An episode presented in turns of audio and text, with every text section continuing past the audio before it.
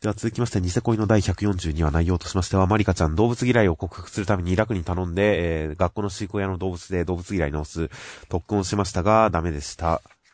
でも、ラク君は優しくしてくれたんで嬉しいですという展開でした。マリーさん会と思ったら もうムツゴロウちとけど動物王国会でしたねっていう まあ、ワニ、ワニ展開は面白かったですよ、ちとげ。この、くるくる縛ってね、手際がいいっていうね。完全にワニの、あの、扱いに慣れてるちとげっていうのは面白かったです。うん。他でも、ま、他でもちとげそんなでもなくないですか？そうかな。まあ、楽と仲良さそう感はすごいですよ。うん。そうなんだよね。結局、あの、ワリーさん、ラックンと仲良くなるっていうことが一切なくて、ほんと、チトゲと相性がいいとこう見せられてるだけな感じあったからねっていう。まあそうですね。一応最後に体の中に入ったハムスターを取るっていう展開と、人形をもらうっていう展開はありましたけどね。うん。まあこれはすごい良かったですね。あと、ラク様もね、がちゃんと忘れられてなかったってのは良かったですね。ああ、はいはい。ちゃんと呼べるっていいですね。うん、これ良かったですよ。あとね、ほんと、もぞもぞは良かったです。やっぱこういうね、エロエロい感じはマリーさんいいですね、本当に。はい、もうちょっとね、もぞもぞしても良かったと思うんですけどね。2、3コマくらい足して。いや、これ全然ここも、むしろ描写、半分くらいこれでいいですよ。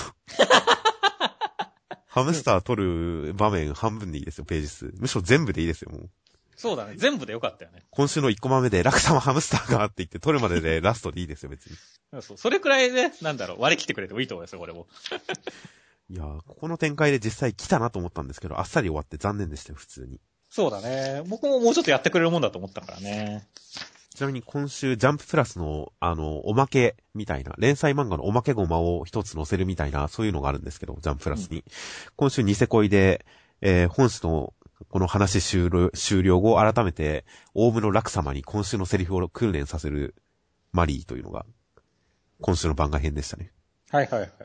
ほう、何を練習させてるんですか？えー、覚えてません。今、回線が不調で読み込めないんでわかりません。はい、なるほどね。まあでも本当に、まあ、さっきは僕、ちとげ会って言いましたけど、最終的にマリーさんが笑顔だったんでよかったですよっていう。いや、まあ、ちょろいですけど。僕は全然そうは思わなかったですけどね。はい。いやーもうマリーさんが、このラク君と仲良くしようと努力していることに対して、結局、最後にこの甘い顔を見せるという、そして全然付き合う気がないという。うん。ほんとこの、ラクの対応を見るたんびに憤りを覚えますね。そうね、不憫だよね。でもちゃんと断って振るべきだって毎回思ってますから。うん。この態度。別に振った後でさらにマリーさんが押しかけるっていう展開だったらそれはそれでありだと思うんですけど。うん。だからその、僕がよく名前を出すボンボンザ高校演劇部という素晴らしいラブコメ漫画では、やっぱ主人公はサブヒロインちゃんと断りますからね。うん。僕は誰々さんのことが好きだから、君とは付き合えないよって言うけど、必ず、その、私のものにしてやるって言きますから。うん。そこで断ることの好感度って大事だと思うんですよ。うん。この楽のキープする態度。そうね。それを罪悪感なくやってるという。うん。多分なんか、もしなんか状況が整ったら好きでもないけど付き合ったりするんじゃないですか、楽は。いやは、まあ、可能性は高いですね。別に好きじゃないけど断る理由もないし、付き合うかとか言っちゃうことなんですよ、きっと。罪悪感もなく。そうだね。だって、ま、俺が振ったらマリー悲しむだろって、どこの最低コストのセリフだよ、みたいなね。言いそうですからね。ということで、今回もかなり不憫でした。はい。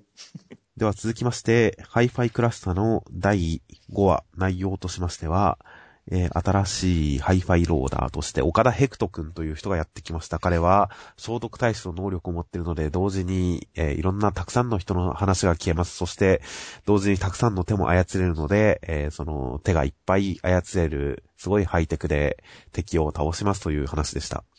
まあ、聖徳太子さんですけど、今回。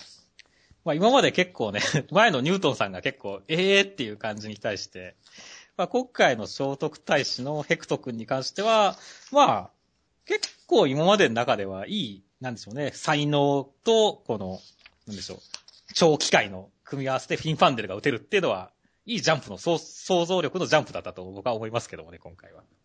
ああ、いやまあ、なるほど。言われてみれば確かに、戦闘用の能力とは別にちゃんと才能らしい才能があるっていうのもまたちょっといい、面白いですしね。うん。うん、確かに、ハイファイの設定に関してはかなりヒット、当たりな気がします。そうですね。まあ今までがあんまりヒットしなかったっていうところもあるんですけどね。なんだそれはって毎回突っ込まざるを得なかったですからね。そうそうそう。今回はまあその、まあ、ギリギリ納得できる範囲ですし、やっぱちょっと予想外のところ飛んでる感じがしてね、良かったですよっていう。はいはいはい。確かに良かったです。キャラに関してもちゃんと個性がついてましたしね。そうですね。このぐーたら感っていう個性が出てましたね。そうですね。エクサさんに続いてちゃんとこのキャラはこういう性格だって伝わってきましたから。うん、その辺、カンデラさん、ペータ君、ミリさんに関しては性格が全く未だに伝わってこないですから。うん。うん、いやー、ちゃんと個性が立っててよかったですよ、岡田君は。うん、ただね、僕、彼、笛ラムネ大好きじゃないですか。はいはいはい。こんな大量に仕入れてまでっていう。はいはいはい。その笛ラムネ好きの男が、この話数で一度も笛ラムネを吹かないってどういうことだよって思ってますけど。笛ラムネ食ってるシーン自体ないですよね。そうそうそう。だから、こいつが本当に笛ラムネ好きなのかって僕思ってますからね。なんか意外とその設定忘れられて、こう、このエピソードがあるまで笛ラムネ一回も吹かねえんじゃねえかって思ってますからね。いや、笛ラムネ必ずしも吹くものとは限りませんが。うん、なんか、決め駒とかでカリってカリ、かじってるのかもしれませんよ。そう、嘘食いのカリ上みたいな感じですか？そうですね。あんな感じで、ちょ、ちょっとしてやったりみたいなところで、笛ラムネカリって噛んでるのかもしれませんよ。うん。だったら別にこんなんいらないじゃないですか。ポケットに忍ばすときいいじゃないですか。こんだけ食うんだから俺は常時食ってて欲しかったんですけどね。寝ながらも吹いてるみたいな。まあそこに関しては今後何かするのかもしれませんから、特殊な使い方を。はいはいはい、そうだね。せっかくまあ10個、まあ、聖徳太子しかできないような笛ラムネの使い方を見せてくれるかもしれませんからね。そうですよ。この10人分の手が操れる。これじゃ足りないっていう時に笛ラムネで11本目の手を操り始めるかもしれませんからね。そうだね。ちょっとなんかそういうわけのわかんない感じも楽しい。まあやってくれたらそれはそれで嬉しいですよ。まあ、ガーディアンズ・オブ・ギャラクシーに口笛で、あの、機械を操って敵を倒すやつがいましたから、すごいかっこよかったですから、あんな感じで笛ラムネ使うのかもしれません。そうですね。そしたらちょっと見直します。ということで、まあ、岡田くんに関しては、まあ、そこそこ良かったかなと。うん。まあ、ただ、10人分の情報処理をできる脳が10あるのと同じこと。だから10人分の動作を同時にこなせるって言うんですけど。うん。10って、ちょっと張ったり弱いかなと思いましたよ。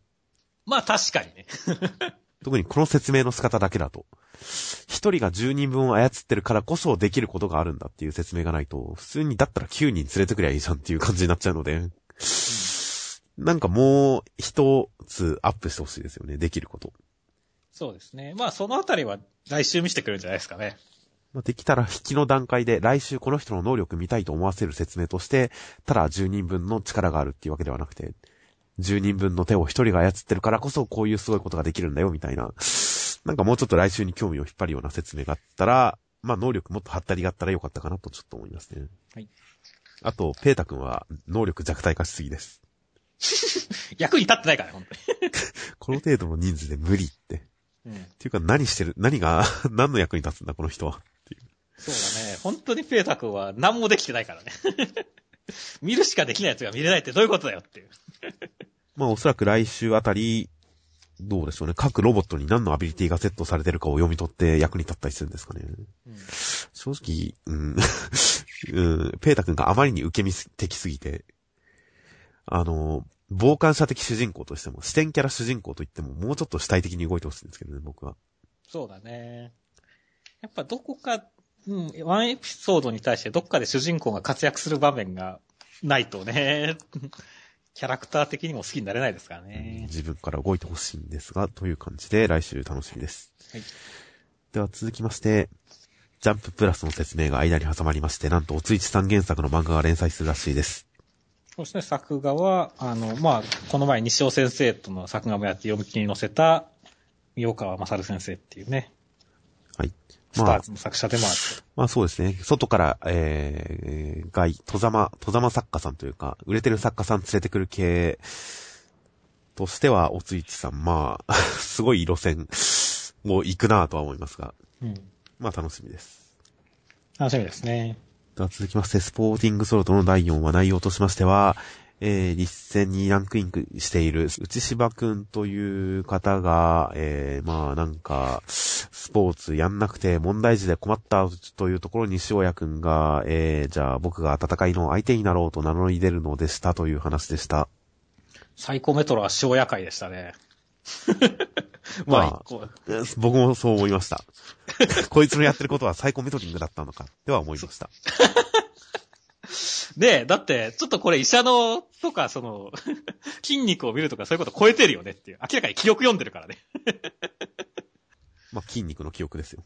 うん、それもう医者のレベル超えてますよって。超能力ですよ、これ。なんだよ、戦え、戦えって。まあ、これも含めで、今回の話読んでちょっと思いましたけど、スポーティングソルトが目指してる形っていうのは、一種ソウルキャッチャーズに近いものがあったんだなって思いますね。あー、なるほどね。実は、ああいう感じのをやりたかったのかなってちょっと思いましたが、ってなるとやっぱり能力があった方が、ソウルキャッチャーズはいろいろと頑張ってたんだなって思いますね。うん。そうね。ああ、なるほどね。あっていう方向性なのか。もっとなんか、リアル医者もの的なノリだったんだけどな。期待値としては。僕も、あの、もうちょっと、スポーツ医学に寄り添った方向なのかなと思ってましたが、もしかしたらソウルキャッチャーズ並みに、一旦は、あの、カウンセリング方向に行くのかなと思ったりもしますね。なるほどね。まあ、まだわかりませんが、ちょっとソウルキャッチャーズやサイコメトラーエイジを思い出しましたと。そうだね。まあ、今週はぶっちゃけそれ以外は結構疑問しか僕ないんですけどもね。この、結局先週なんか、内芝くんが、こう、立戦に入ってるのは、こう、まあ、きっと、スポーツでも活躍してるカードは喧嘩もしてるけど、みたいなことを言ってましたけど。はいはい。普通に喧嘩してるだけじゃないですか、この人。まあ一応、金を払ったら助っ人で参加してるらしいですよ、スポーツにも。うん。ただ、どうなんでしょうね。大乱闘もしてますし、普通になんか空手部鉄パイプって争ってますしっていう。はいはいはい。この辺はなんか本当にこいつらスポーツ校なのかって思う部分すごいあるんですよねっていう。この学校超荒れてますよね。荒れすぎだよねって。あとまあ、ボクシング部に行くところで思いましたけど、うん、だって試合やる可能性のある選手が防具なしでスパーって、ないですよね。舐めてるだろうって ボ、ボクシングのダメージ舐めてるだろうって思うんですけどね、うん、ダメージ抜くのにどんだけかかると思ってるのかみたいな。っていうか、顧問の先生いないのかっていうそうだよね。ある種、以前ジャンプで連載していたヒメドルにつながる教師不在感がありますよね。まあ、実際今まで教師出てきてないからね。全くいないですね。教師もコーチもいないですね。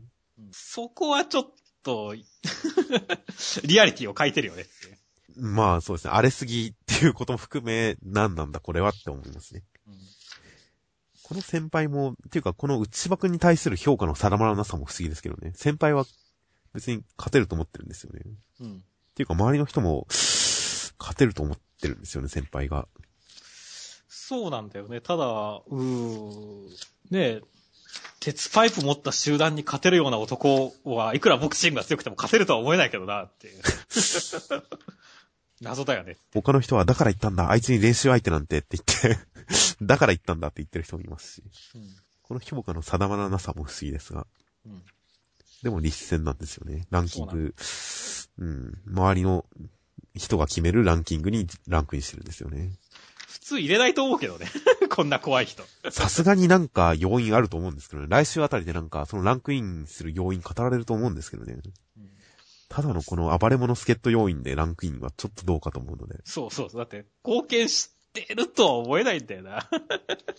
うん。まあ、あと、カップ麺食いすぎってね。これは衝撃的でしたね。衝撃的でしょ。だってさ、塩分取るときは死ぬんじゃないこれ。ただまあせ、せっかく先週塩が大事とかって言ってたのに。塩とかいう問題じゃないですからね。うん、これ。どうしたよせっかく先週栄養学とかの話をしてたのに、全然これでリアリティなくなっちゃったじゃないですか。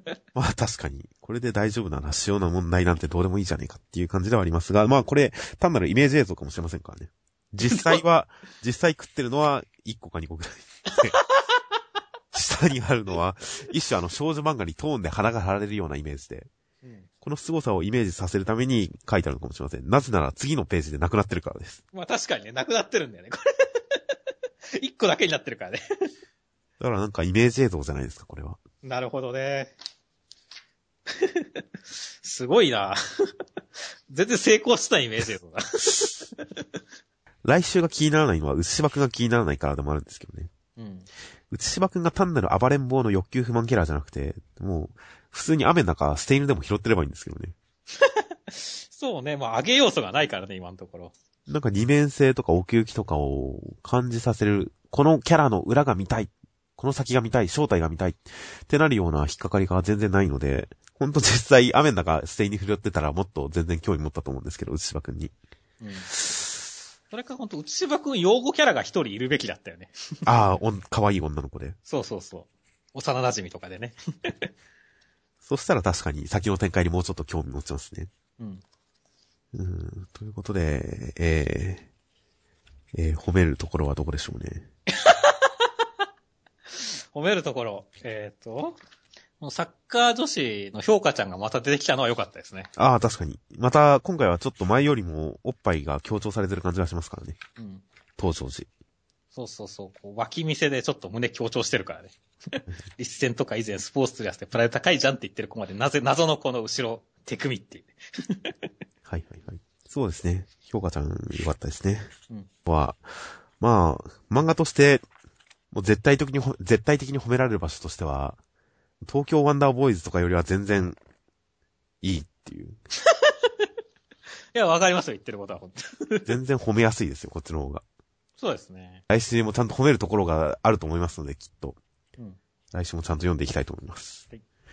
では続きまして、銀玉の第513話内容としましては、えー、抜け道のところに敵が待ち構えていて、先にたどり着いていた全蔵さんとさっちゃんも追い詰められて大変ですというところに、全蔵さんの陽動の隙をついて銀さんと神楽が飛び込んできて、えー、二つの因縁が激突ということになります。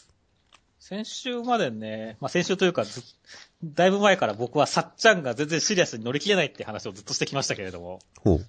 今週は全然違いましたね。もう完全にさっちゃんもシリアスの仲間入りして、あーって刺された時はもう手に汗握ってる感じですね。さっちゃん死なないでっていう感じになりましたね。まあ、やっぱ今回フラグの立て方がストレートで良かったですよね。うん。あと少しここを抜ければ、みんなでバカやってたあの頃にもきっと戻れるよね、銀さんっていうこのフラグの立て方。うん。露骨なフラグが良かったですよ。うん。まあでもね、そうだよ。露骨なフラグだったね、これは。このページ読んでる段階で不安になりましたもん。うん。なうわぁ、やばいやばい。まあだからね、急、やっぱ高杉さん来ると、やっぱ絶望感あってよかったですね、ここは。はいはいはい。どうなっちゃうんだろうって言って。まあ、全蔵さん頑張ってくれましたけどね、その後。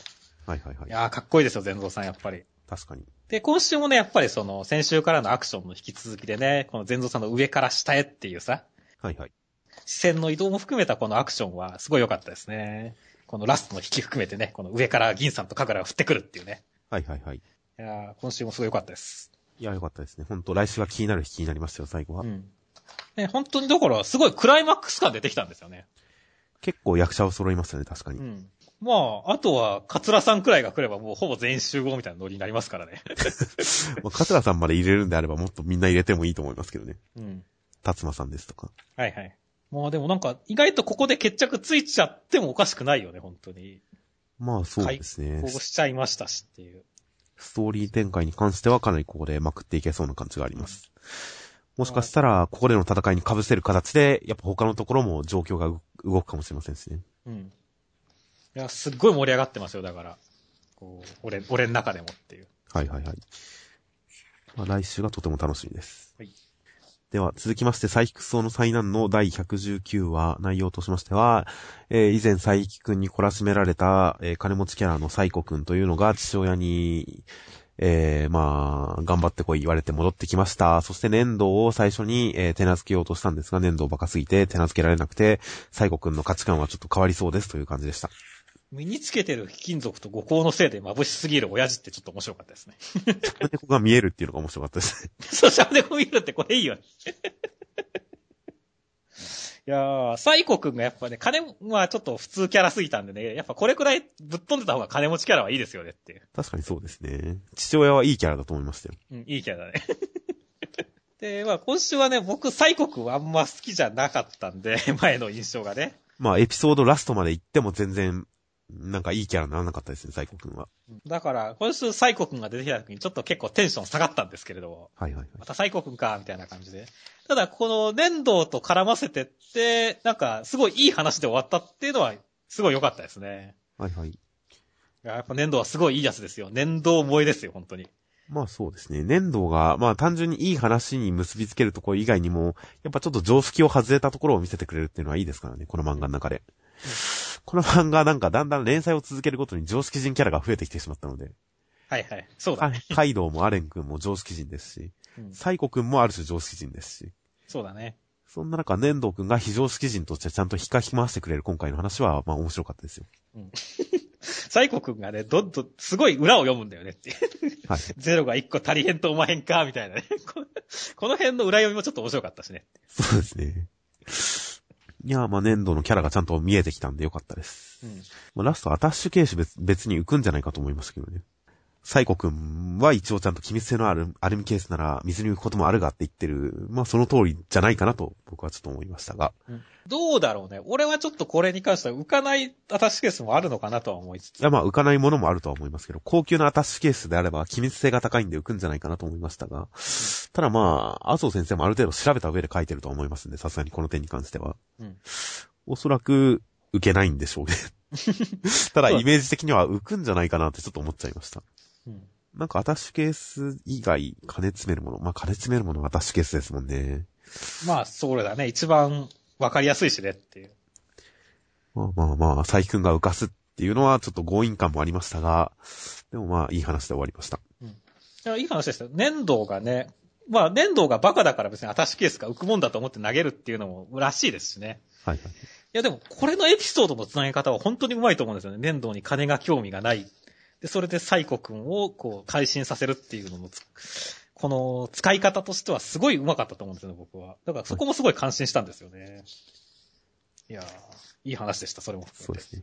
では続きまして、ジャンプネクストにて圧倒的反響を得た期待のルーキー、ものものの事情、沼俊先生の、えー、もろものの事情、短期連載第1話センターカラー21ページとなっています。内容としましては、第1話、えー、最新型のロボットの、モノワンちゃんという最新型のロボットは、えー、すごい美少女ロボットなんですが、顔だけ、えー、なんかこう、バイザーに目が一つというモノアイの美少女で、美少女感が、えー、台無しだよということで、それを開発した博士の息子は、なんか突っ込みながら一緒に生活をして、モノワンちゃんがこう、モノちゃんが、ちゃんとその学習機能を持って、ちゃん素晴らしいロートに成長できるよう一緒に生活を送っていきます。仲良くなります。今度は学校に来ます。という展開です。物愛少女なんですけど、こう、あれですよ。やっぱり 顔文字とか数字とか出しちゃったら、この単眼系少女、一つ目少女の魅力はどこか出ないと思うんですよねっていう。思うんですよ、本当に。僕は結構一つ目少女って好きなんで。僕はちょっとその属性ないんで乗れないですね、そこの話は。だから僕、これを僕はすごい一つ目少女ものとして見始めたんで、違うやろっていうのがすごい強かったですね。そこじゃないやろっていう。まあ、だからどちらかというと、一つ目少女萌えものというかは、ロボットもの萌えなのかなと思いましたけどもね。まあ、物愛。中でもガンダムネタが結構言及されてますから、物愛って言うとやっぱザク的なイメージの、そっちの物愛なんと思いますけどね。そうだね。だからまあ、一つ目少女ものとして見るとあれでしたけど、まあ、ロボットもの、ロボット小物として見れば、あの、面白かったですよ。いや、僕はすごい大好きですよ、これ。ほう。ジャンプネクストに掲載された時から、ストーリーは全然記憶に残らなかったけど、キャラの、キャラの掛け合いが良かったっていう。うんまあ、先週言った話そのままですよ。確かに掛け合いはね、あの、ちゃんと漫才になってるんだよねっていう。あとちゃんとモノちゃんが可愛いですからね。うん、この、女性として美少女として隙のある感じも出してますから、ヒロイン的な魅力もありますし、まあ面白い会話もできてますし、あとまあやっぱりストーリーが印象に残らないってさっきさらっと言いましたけど、やっぱりそれが、ストーリーがこのギャグとしてのテイストを邪魔しない感じになってますからね。うん。それはよくできてると思いますよ。まあ、何でしょう、萌え物ってそういうもんだと思いますかね。萌え4コマとか別にストーリーいらないですからね。はい。そういった意味ではすごい純粋な、まあキャラ萌え漫画なのかなとは思いましたけどもね。まあ、ギャグ、萌えとギャグどっちが前に来るかって言ったらギャグのような気もします。しはして、気はしてますけどね、僕は。はいはいはい。そうですね、僕は結構パロネッタが多いじゃないですか。そのガンダム系とか第二形態のセルみたいなことを言い出したぞとか。はいはいはい。ここら辺が実は僕の中ではあんまりヒットしてなかったんで、萌えもん、萌え系漫画としての印象の方が強いですね、僕は。おー。まあ元気なロボットっ子萌え。ロボットっ子みたいな感じですかね。なるほど。まあなんで、むしろ、まあちょっとそういうところじゃないところのギャグっていうのを、まあ短期連載ですかね、これ。はいあ。の、あと何話やるかわかんないですけど。あと2話くらいやるのかな。全くわかんないですね。うん。あと何回やるかわからないですけど、その辺はちょっとでも期待してますね。こっとどういう方向性のギャグがこれからまた増えていくのかっていうのはね。はいはい。まあ、これから学校に行って女性キャラとかも増えると思いますしね。うん。まあ、その辺でどのくらい、まあ、萌えによるのかはわかりませんが、僕はこの作品の、この作者さんの掛け合い、あとまあ、キャラ設計自体も含めてすごく好きなので、まあ、今後の展開含め、作品としての今後の展開含め期待です。では続きまして、こち亀の商店街再利用の回でした。商店街錆びれてるんでお化け屋敷にしたら流行りましたという展開です。なんで警察にっていう話がありますけど、本当になんでやんっていう。まあ、いつものことですよ、そこは。まあ、いつものことですね。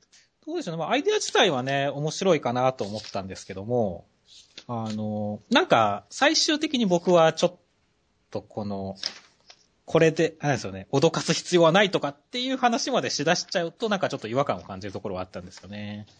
ちょっと前に、お化け屋敷クリエイターとかっていう人のなんか特集とかはあって見てたんですけど、はい。そういうのを、あの、ドキュメンタリー番組でね、はいはいそ。の時に、すごいやっぱお化け屋敷ってすごい考えられて作られてるんだなっていうのが、すごい感心したところがあったんで。こう、なんだろう、適当でいいんだよとまでは言ってないだけど、それで、で大丈夫だよっていうのはなんかちょっと僕は違和感があったんですよね。それは子供騙しすぎないかな、みたいな。うん、暗がりにおじいちゃんおばあちゃんがじっとしてると怖いですけどね、普通に。うん。まあそれは当然怖いと思うけど、こう、それだけで大丈夫っていうとは思わないと思うんだけどなっていう。まあ単純に廃墟ツアーの一種と考えれば全然ありだと思いますけどね。はいはいはい。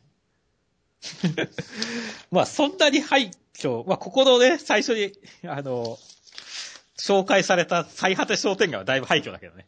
はいはい。他の商店街はそこまで廃墟じゃないと思うからな。まあなんとなく面白そうだなとは。特に最後の無人高層ビルの真夜中探検とかすごい面白そうだと思いましたし。ある種の隔離された空間で夜っていう状況、暗い中探検感覚っていうだけで面白そうなので、やっぱり廃墟探訪感覚で、だけでも全然ありかなという読み方をしましたけどね、僕は。はいはいはい。そうですね。まあ、廃墟自体はね、確かに楽しいですからね。僕の近くには、あの、行政が作ったけど、ものす、あの、全然使われてないタワーがありまして、そこは、エスカレーターとか全部止まってるんですけど、中入ると。はい。そことか探検するとか結構楽しいですからね、昼でも。じゃあその感覚でいいんじゃないですか。うんあとまあ、怖がりの人は本当何でも怖がりますから。はいはい。まあ確かにね。いや、実際僕はもう、あのーなんか仕事終わりにレイトショーの呪音を見に行った後に、家に帰る途中、あの、取り壊し予定のマンションの横をうっかり通っちゃいましたが、もうん。う全身鳥肌立ってやばかったです。そっちが見れないっていう。左側にマンションがあるんで、ずっと右側を見ながら歩くっていうはいはいはい。ぐらい怖かったですからね。ただの取り壊し予定マンションの隣っていうだけで。全然あることだとは思いますよ。なるほどね。では続きまして、ワールドトリガーの第78話、内容としましては、えー、レプリカさん意外と、えー、大丈夫でした。で、ゆうまくんの方は、えー、ビザ王さん、おじいさんと戦って、捨て身の一発でなんとか、えー、かましましたという展開でした。まあ、最初はやっぱレプリカさん死んだと思ったら全く死んでなかったっていうところですよね。すげえピンピンしてますからね。まあ、死んだ、まあ、必ずしもピンピンっては言う、ピンピンっていう感じではないですけどね。うんやっぱりダメージは深刻ですし。まあでもこの状、半分の状態のまま運ばれてって、ちゃんと、あの、マーカーまで外してくれますからね。まあ、マーカー外してくれたのはびっくりでしたね。うん、そんなに元気なんだとは思いました。そう、元気すぎるやろと。そして、あとはもう、ゆうまくん対ビザオさんのこの戦いですねっていう。はいはい。いやーこれすごい良かったですよ、決着としては。まあ、まだ決着かどうかもわかんないですけども。はいはいはい。このゆうまくんの捨て身の特攻。ね、で、こう、ちゃんと相手の、伊沢王さんもやっぱ格を召せた上でね、こう、どちらも一歩譲らないね、すごいいい勝負だったと思いますよっていう。はいはいはい。まあ確かにうん、はい。ゆうまくんの体ってトリオン体ですから、まあ、ある種ね、トリオンが好きだければ何回でも多分復活できるんだと思うんですよね。まあ当然寿命は縮む縮むかもしれませんけどもっていう。そこの設定僕よく把握してなかったんで、うん。うん、どういうことだって思いましたけどね。そうですね。まあ最初ビザオさんは生身で攻撃っていうの多分、え、生身でやるのみたいな感じだと思うんですけど、確かユーマくんの体って、とブラックトリガーの中に封印されてるんでしたもんね。まあそんな感じだった気がするんですよね、確か。だから体は常時トリオン体っていうことで、逆に言えば、まあ体の腐食さえやれば何回でも復活できるんじゃないですか、意外と。いやー、でもトリオンうーん、どうなんでしょうね。トリオン、普通はトリオン体やられたら、なんか、なんかが回復するまでトリオン体出せないっていう設定じゃないですか。うん。これは。で、生身っていうのがまず何なのかっていうのは確かに分かんなかったですし、うん、生身がトリオン体としか考えられないですよね、どう考えても、設定的には。うん、だからこそ攻撃ができるってことなのかなとも思いますが。本来、物理的な攻撃はトリオン体に効かないはずですから。うんいろいろわかんないっていうところはちょっとあるんですけどね。僕は今さっき言ったみたいな感じだと理解してました。あの、かん、あの、思ってましたけどもね、っていう。なるほど。まあ実、この一旦トリオン体切断されて、それでも、それでもいいのかよっていうところに関し関して、ユーマくんのちょっとチート感が感じられたので。まあ確かにね。ちょっと来週の解説が期待ですね。それがないと納得はしきれない気はします。そうだね。多分、まあちゃんと説明してくれるでしょうからねっていう。ただまあ、ただまあ全体の流れで結構この勝利感、あと派手さ、演出自体はすごくいいと思うので、うん、まあ読み方に関しては全然よ、すんなり気持ちは持っていけたので、あとは理屈さえついてくれば全然いけると思います。そうだね。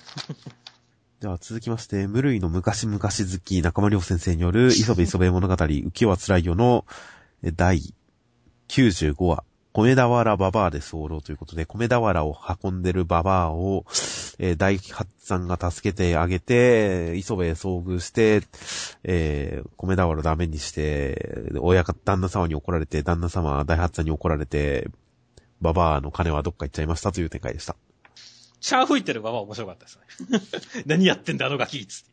最後の1ページ、最後の半身開きが良かったですね。うん。そこの勢い、そこの勢いすごく良かったです。うん、あ何やってんだ、あのガキ。ああ、ばば何やらせんだ、こら。ごめんなさい、旦那様。旦那様てめえか、グフォー、クソーっていう。金返すだから。いやー、謎の思想感だったね、ラスト。この半身開きはすごく良かったです。うん、まあ、ただその分、前半結構意味わかんないんだけどね。もう最初から大発さんも突っ込んでるけど、何もかも突っ込みどころ多いしっていう。まあ、まあ、冒頭結構良かったですよ。一体何なんだその仕事はババアてめえっていう、この辺は良かったですよ。何なんだこのババアっていうのは。まあ本当にね。個人的にはね、磯部がね、ちょっと金を猫ババするっていうのはひどいなと思えたんですけどね。これほんとひどいですよね。うん。これやばいよね、だって。ちょっとこれはやりすぎだと思うんですけどね。ちょっと擁護できないよねっていう。磯部がダメであることに関してはすごくいい、いいことだと思いますけど、どんどんダメであるべきだと思いますけど、これダメじゃなくて悪いですからね。そうそうそう。ちょっとこれはね、ね、こう、擁護できないレベルの 悪事ですからね。しかも葛藤もないですからね。うん。運んでしまえば、さっきのお金もらったのバチは当たるんです、ソロって。いやいや、当たるからみたいなね。いやー、ひどいですわ、ここは。うん、やっぱりキャラクターの、このモラルの感覚って難しいですね。難しいですね。一定のところに抑えとく。最初から悪い奴なら悪い奴でともかくとして、やっぱ一定のところに抑えとかないと、たまに引きますからね。うん。先週のこの、つけてる磯部も含めて、ちょっと磯部はお金に汚い感じがちょっとできちゃってるんで。ああ、確かに。そこはちょっと修正してほしいですね。では続きまして、巻末の第96話、えー、無類のせんべい好き中丸先生による96話、内容としましては、えー、せんべい食いに行った先で男がメソメソ泣いてて、彼女とうまくいってないっていうのに、磯部は恋愛の、えー、まあ、ベテランというか まあ、恋愛のすごい上級者的な感じでアドバイスをするんですが、結局その男の子彼女と仲直りしていったんで、お幸せにという展開でした。いや、もう本当お幸せにっていう感じの展開でしたね。まあ、リア充爆発しろですよね、要するに。まあ、本当その通りだよねっていう。まあ、磯部も悪いけどねっていう。いや、何一つ悪いことはないですよ。え、どういうことですか、悪いって。いやいや、まあ結局、磯部がこういうなんだろう。ガリ、ボリっていうさ、こう、いたたまれないというか、すごいムカつくような気持ちになったのはさ、自分が自分で自分を持ち上げた好きだからだろっていう。いや、別に、自分を持ち上げなくてもこれ見たら、この顔になるんじゃないですか。はいはいはい。いやでも磯部はこれ、なんだろう、ある種こいつをを自分より下だと思ってたからさ。ああ、もちろんそれはそうですけど。自分より上に行かれてすごい、イラッと来てるわけでしょっていう。それは完全に磯部の一人相撲やからねっていう。おめえが自分から恋愛上級者ぶらなきゃよかったんだろうっていう。まあ、やっぱ上級者ぶらなくてもメソメソしてる奴がこうなったら、やっぱりイラッとするでしょうけどね。ああ、まあそうですね。まあなんかよくある話だなと思いながら読んでましたね。ああ、まあ確かに、これは完全な僕の中でもあるある磯部として読みましたね。そうね、あるある磯部でしたね。男は、男はちょっと自分の恋愛経験を持っちゃうところありますしね。わかります。あるあるっていう感じですね。できるだけしないように気をつけてはいますが、学生時代ととかはついつい持っちゃったりしますからね。いや、まあわかりますよっていう。まあ僕はあんまり学生時代とか含めてあんまりいい恋愛経験がないのであれですけれどもっていう。中学校時代だって、あの、ボタン全部男に取られた人間ですし。それ単なるいじめじゃないですか。いやいや、違うんですよ。まあ、ちゃんと後輩男子にボタン取られてきましたよ。ああまあ、いじめかもしれませんけど。なるほど、そういうことですね。なるほど、なるほど。じゃあ恋愛上級者じゃないですか？おのれ、すげえ、すげえ煽ってかんの、お前。中学時代から恋愛上級者じゃないですか。ちくしょう絶対だって、ガリソナが持ってたでしょっていう。いや、全く、大学の時は、大学の時も、なんでしょうね。程度、加減表現が難しいですね。全く持てなかったことはないですけど、平均よりは下だという時間、自負はありますよ。自信はありますよ。平均よりは絶対下っていう。これって何の話してんだ、俺ら。ということで、あるある磯部でした。はい。では続きまして、ブリーチの第600話。おいつの間にかに600まで来たんですね。内容としましては、えー、ゼロ番隊の人たち、すごい、実は全然やられてなかったぜ、という展開でした。いやー僕先週までこう、ゼロ番隊の格がない、格がないって言ってましたけれども、いや、今週はもうほんとごめんなさいしなきゃいけないですねっていう。まあ、そうですね。ゼロ番隊すごかったっていう。完全なるどんでん返しでしたね。いやー、まあでもね、本当にゼロ番隊は、本当これくらいやってくれないと困りますからねっていう。本当そうですよ。先週まではちょっとひどすぎましたからね。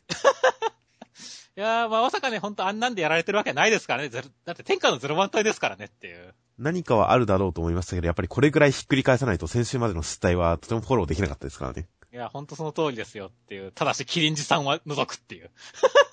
キリンジさんも頑張って時間稼ぎしてたじゃないですか。あれはやっぱ時間稼ぎだったんですね。そうですよ、あれ、もしくは偽物か。うん。い千ジマルさんが作った偽物だったか。や、でも偽物なんすかね。俺はもう、今週出てこなかったことを含めて、あれはもうキリンジさんの実力だったんだろうなって思ってますけど。いや、だってあっさり倒したら、やっぱり幹部が出てきて大変じゃないですか。うん。敵の先兵相手に手間ど、手こずってるふりをするっていう意味ですごい時間稼ぎしてくれましたから。まあ確かにね。それだったらでも今週なんかちょっと顔見せくらいしてほしかったな。俺がまさか手こずってると思ったのかいみたいな。まあ、裏で何かしてるんじゃないですか、今頃。はいはいはいはいはい。まあ温泉使いですからね。今頃なんかすごい湯作ってるかもしれませんからね。そうです、そうです。駒に移らないっていうことは何か地下工作をやってるんじゃないかと。僕は全然キリンジさんにまだ失望してないですよ。はいはいはいはいはい。そうですね。ちょっと格があるところも彼もゼロ番隊ですからね見せてほしいですね。はいはい。まあ、出てこないことには何か意味があるんじゃないかと思います。そうですね。そしてまあ本当に、まあそれぞれの特徴を生かしてかっこいいことやってますからね、ゼロ番隊。はいはい。でもその中でもやっぱ最後の大越さんはすごいかっこよかったですね。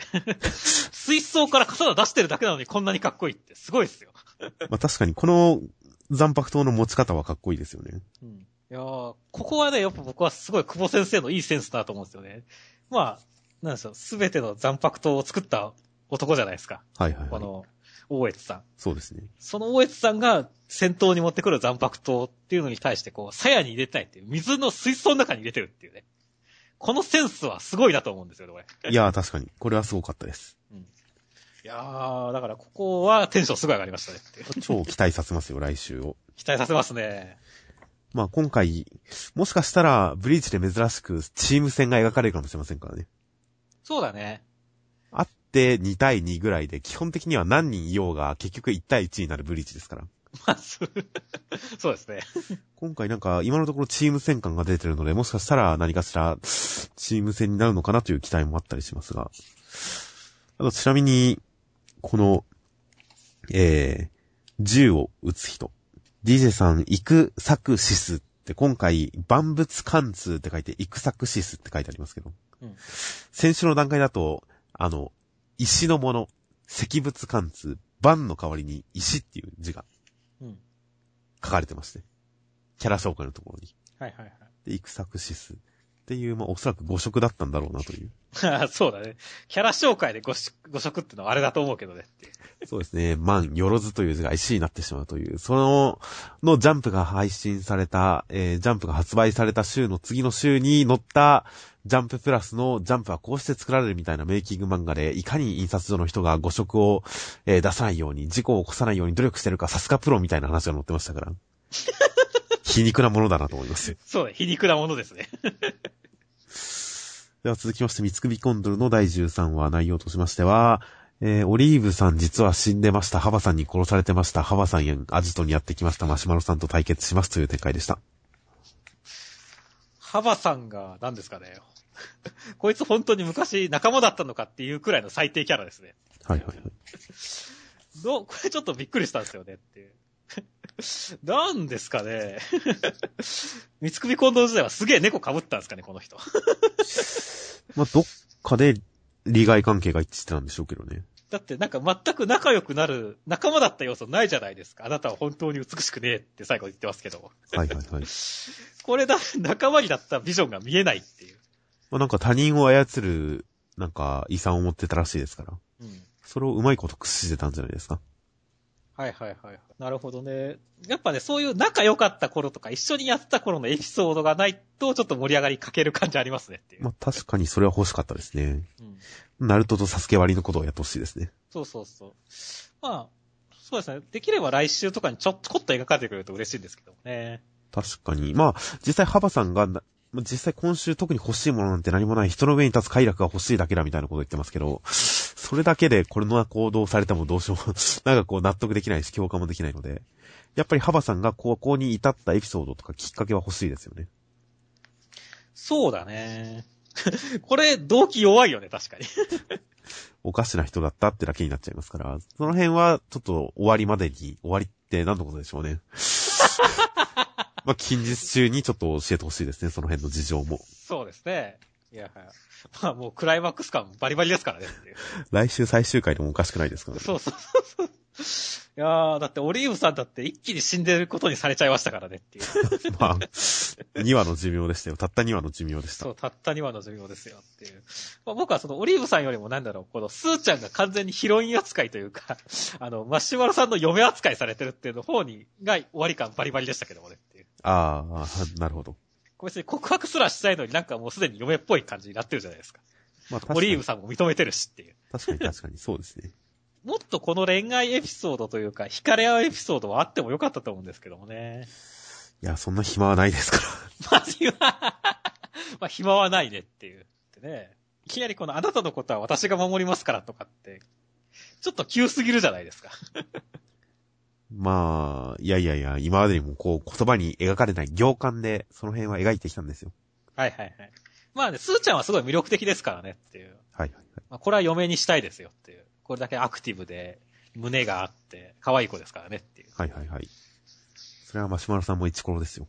まあ、イチコロですねっていう。ということで、まあ、この二人結局、うん、まあ、この二人が戦ってるっていうのはなんとなく伝わりましたよ。この二人の目的が何かはわかんないながらに。マシュマロさんも仲間生き返らせるってそんなになんか重要視してないですしね。そうだね。ここで戦うのはあくまでオリーブさんの宝がもうあるし、守らなきゃいけないところだしということで、まあ、とりあえず敵だし、仇だしっていうこともありますし、うん、まあ、戦うことには納得はしてるんで、じゃあ、見事な決着を見たいですね。そうですね。やはりまあ、なんとなくこう、因縁がある二人っぽいんでね、因縁をちゃんと絡ませつつ、あの、派手な戦いしてほしいですね、本当に。そうですね、楽しみです。はい。まあ、魔力を無効化するドラゴンを相手に、このでっかいカラスに乗ってどうすんだとは思いますけど。勝負にならない。その辺も何かあるんでしょう、理屈が。では続きまして、夜明け者の第12話、内容としましては、池田屋を制圧したぜ。以上です。池田屋事件終わっちゃいましたね。終わりましたね。こんな歴史的に新選組の一番の見せ所が1話でしかも あっけなく終わっちゃいましたね。まあ、まだなんか地下から獣の匂いって言ってますから。うん、こっから先の展開も含めての池田屋事件なんですよ、きっと。はいはい。あ、池田屋事件は別にこれで終わりじゃないってことなんですね。あくまで地上の池田屋事件ですから、これは。はいはいはい。この後地下の池田屋事件的なものが起きますから、そっちがメインということで。それも込み込みでの池田屋事件です。はい、池田屋事件ですからね。もう下からっていうのは確かにどういうことなんだろうって思いますからね。モグラじゃないですか。モグラですか？まあ、まさかこう赤い十字はモグラだったっていう。いやー、恐ろしい。なんでしょうね。いや、本当に、まあ、なんでしょうねっていうのが一番の あれなんですけれどもっていう。あんまり新しく出てきた人たちもフューチャーされなかったですかね、今回。まあ、そうですね。フィーチャー、フィーチャーされませんでしたね。フィーチャーされなかったですからね。前もこれで間違えてると思うけど、俺。いや、もう、なんとなく言ってるんで、そのままでいいですよ、別に。斎藤さんに限った後ろ、ね。裏口が持ってるだけだからね。何にもないですからね。それこそヒーローアカデミアのところで感想で、やっぱりドラマにちなんだ見せ駒が毎回あっていいみたいな話をしましたけど、うん、夜明け者、見せ駒、うん、敵がなんか変身するところとか、近藤さんが頑張るところとか、なんか見せ駒になり得るところはあるんですけど、そこにドラマがかかってないんですよね。うん、何か大きな飛躍ですとか、逆に転調、うまくいってたのが失敗する、失敗してたのがうまくいくとか、そういう転調が全然ちなんで関わってないので、何も起こってない印象になっちゃうんですよね。1話通して。うんうん、ちゃんとこの池田屋の地上に関して、こう、あっさり勝てる。っていうか、最終的に勝てるんであれば、それが明らかに陽動で簡単に勝てるシーンだとしても、やっぱり何か思わせぶりな不安感ですとか、もう手こずるですとか、手こずりそうなんじゃないかっていう予感ですとか、そういうなんか悪い方向の予感を持たせた上で勝つですとか、勝つ前にはそれなりの振りがあったらいいかなと思うんですけどね。そうですね。それは1話の中でもできることだとは思うんですけど、別に。あの、尺がなくても。尺がなくてもね。そういったのがないんで、1話何も起こってないような印象になってしまってるのはちょっと残念なんですよね。そうですね。まあまあまあ、でもさっきも言いましたけど、まあ、池田屋事件の本番はこれからですからね。はいはいはい。こう、こう龍馬さんっぽい人なんか言ってますからね。龍馬さんなんですかね、本当に。龍馬さんっぽい人です。うん、僕もわかんないです。そうですね。先週なんかこう、トカゲみたいな手出したんで、意外とこのつが意外と赤の十人持ちで、なんかドラゴンとか一気になんか飛ぶんじゃないかなと思ってますけどね。ああ、ドラゴン、幻想種ですか？幻想種ですよ。はいはい、はい、そしたらもう今日の街を火の上へ変えることなんかたやすいじゃないですか。ああ、それは普通にあり得る気がしますね。いやー、まあ果たしてどうなのか。まあ、あれじゃないですか。今回冒頭のところで出てくる、えー、あ、新選組や頑張ってな、終わったら祭りにも来てなって言ってる子供がいるじゃないですか。うん、多分この子が鍵じゃないかと思いますね。こんな意味ありげに出てきたってことは。それはこの前のオイラーさんを思い出すじゃないですか。最初の初任務、初任務の時に意味ありげに出てきたオイランさんが何でもないっていう。多分あのオイランが最後の最後で関わってくるんじゃないですか。伏線だったのかっていう。そうだね、こう、傷ついたね。人狼君をもしか優しくね、助けてくれるかもしれませんからね。この少年、もう、この少年がきっと鍵だと思いますんで。はい。楽しみですよ、その。楽しみです。では最後に目次コメントは何かありましたか？そうですね。もう、まずは足原先生ですね。先週はすいませんでした。仕事を減らしてもらいつつ、だましだまし頑張りますっていう、すごい不安感のある。まあ、ここで限界を学べばいいんじゃないですか？うん、ここで限界を学ぶことで次からセーブできるようになったらそれでいいんじゃないですかね。もうそうするとやっぱりこのコメントを見ててもなんか、ワールドトリガーはちょっと連載ペースが落ちそうですね。なんか。連載以外の仕事を減らすんじゃないですかそうなんですかね。普通はそうじゃないですか、さすがに。いや、僕はなんかもうこれを見てて、なんでしょう。あの、マガジンの赤松健先生が、あの、7週で1話作るんじゃなくて、8、8日で1話を作るから、8週に1回は休むみたいな、ことをな作り方をしてるみたいなことを言及したのを思い出したんで、足原先生もなんか9日とかにペースで1話作るようなペースにしちゃって、6週とか7週に1遍くらい休んじゃうんじゃないかなとか思ったんですけどもね。いや、だってアニメが始まる前は別に休んでなかったじゃないですか。うん。そんな。そうだね。明らかにそのいろんな単行本作業とかアニメ作業が重なった上での救済っていうか体調崩すとかでもありましたから。うん。まあ、その辺を減らすって意味なんじゃないかなと思いますけどね。それともやっぱりあの、頸椎何々症は結構後引いてるんですかね。うん。そうだね、病気の後、まあちょっと俺も詳しい病気はわかんないけど、後引きそうな感じするからね、ああいうの。確かにあの病気がすごい後を引いてるっていうことであれば連載ペースが落ちるってこともなくはないと思いますけど、僕は一応アニメの仕事を減らす、アニメとかいろんな単行本関係とかそういう仕事を減らすのかなっていうふうに受け取りましたけどね。はいはい。ちなみにアニメ版のワールドトリガーは見ましたか？えーと、とりあえず1話だけ見てます。コメントでもありましたが、ほとんど静止画っていう。そうですね。あんま、予測より全然動いてなかったですね。まあでもあんなもんなんすかね。ちょっとワールドトリガーのアニメに関しては、なんかこう、よくぞここまでやってくれた感は今のところないですね。そうですね。まあこの先、良くなったらいいんじゃないかなとは思いますが、はい、あとは他何かありますか？そうですね。麻生先生もすごい不安感を煽るコメントですよねっていう。これはでも、連,、はい、連載を始めて2年で体重が7キロも増えました。標準体重もあとプラス11キロですっていう。これ、ということ麻生先生は2年前まで標準体重より18キロも痩せたってことですよねっていう。はい。すごいガリじゃないですか。あ、そういう意味ですか。あ、プラス11キロって言ったら普通そうですね、確かに。うん、標準体重に対してプラス11キロってことかと思ったんですけど。でも、この書き方だと、7キロ増えたけど、まだ標準体重より11キロも低いよって言ってるように見えるじゃないですか。いや、どっちとも取れますよ。うん、標準体重まであと11キロです。まあ僕はそう取ったんで、麻生先生、てかその前の麻生先生大丈夫だったのって思いますよ。パリコレモデルかっていうくらい痩せてたんだなって思って、ちょっとびっくりしたんですよね。ああ、僕は単純に今標準体重プラス11キロってことだと思う、思ったんで、まあ普通そうじゃないですか どうなんでしょうね。だから僕はこのコメントを見て一緒、麻生先生のイメージというか、まあ普通の人なのかなって思ってましたけど、すごいなんかこう、ひょろい感じになっちゃいましたよ、イメージが。いや、2年前はほぼ標準だったけど、今太り始めたってことだと思いました。ちょっとまあこの辺は、調べればわかりそうな気もしますけどね。ツイッターとかネットとかで。うん。まあ、ちょっと調べてもいいかもしれません。はい、あとはまあ今週のネガティブコメントとしましては、うん、やっぱ弱気者の柴田先生ですよね。青い炎最高でした。気分が下がった時は、レッドブルより青い炎、気分が下がってるんですね。いやいや、まあそこはなんかね、もっとポジティブに、やっぱ青い炎すげえいいんだなっていう風に捉えときましょうよ。気分が下がった時は、青い炎ですからね。気分、週1ぐらいで気分が下がってるんじゃないですか。気分まあまあ、気分を上げていってほしいものです。上げていってほしいものですね。あとは、えー、連載始まったばかりのハイファイクラスタの後藤先生。坂道下る途中で自転車がいきなりパンクした。釘が刺さってました。危なかった。これちょっと何か悪いオーラが見えるんですけどね。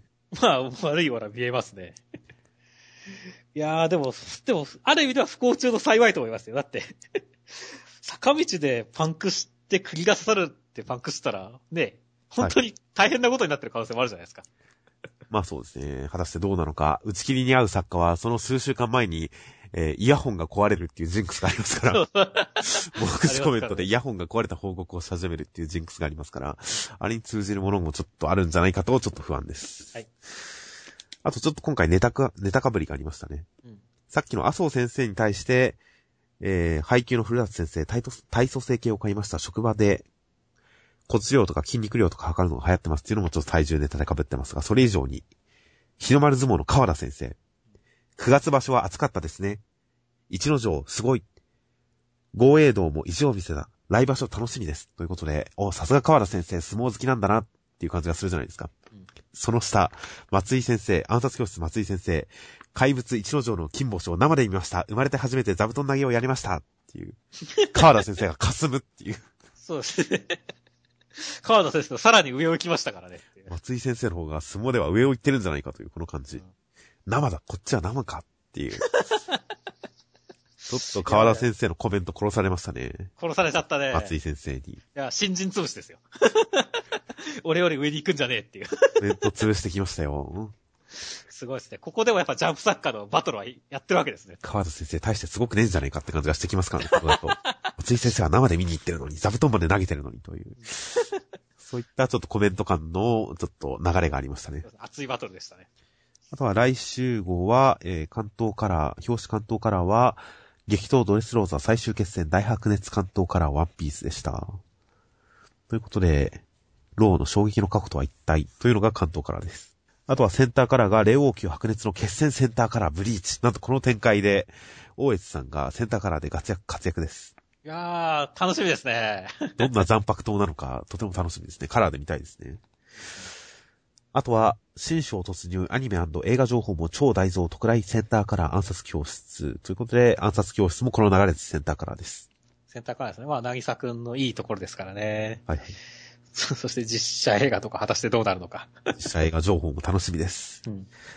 あとは、センターカラーもう一つ、超人気御礼2号連続センターカラー第2弾僕のヒーローアカデミアと。うん。これも大変楽しみです。大変楽しみですね。あとは、ジャンプに登場、巷を騒がす最新型の物合い美少女短期連載の第2話。諸々の事情、沼俊先生。物が、諸人と学校へ起きるトラブルとは？ということで、学校に行く第2話です。ただ、このセリフ、すごいっすね。私は頼まれたって君の持ちは奴隷にもなってやらないよって。奴隷って書くところがすごいですね、なんか。これは来週のセリフでしょうね、おそらく。うん、やばいっすね。変な妄想が書き立ちますってくる。いや、奴隷で抑えててよかったじゃないですか。一文字付け足さなくてよかったですよ。そうですね、そうですね。それはその通りです。ということで来週は、えー、第47号10月20日発売、255円となってます。はい。でお疲れ様です。はい、お疲れ様です。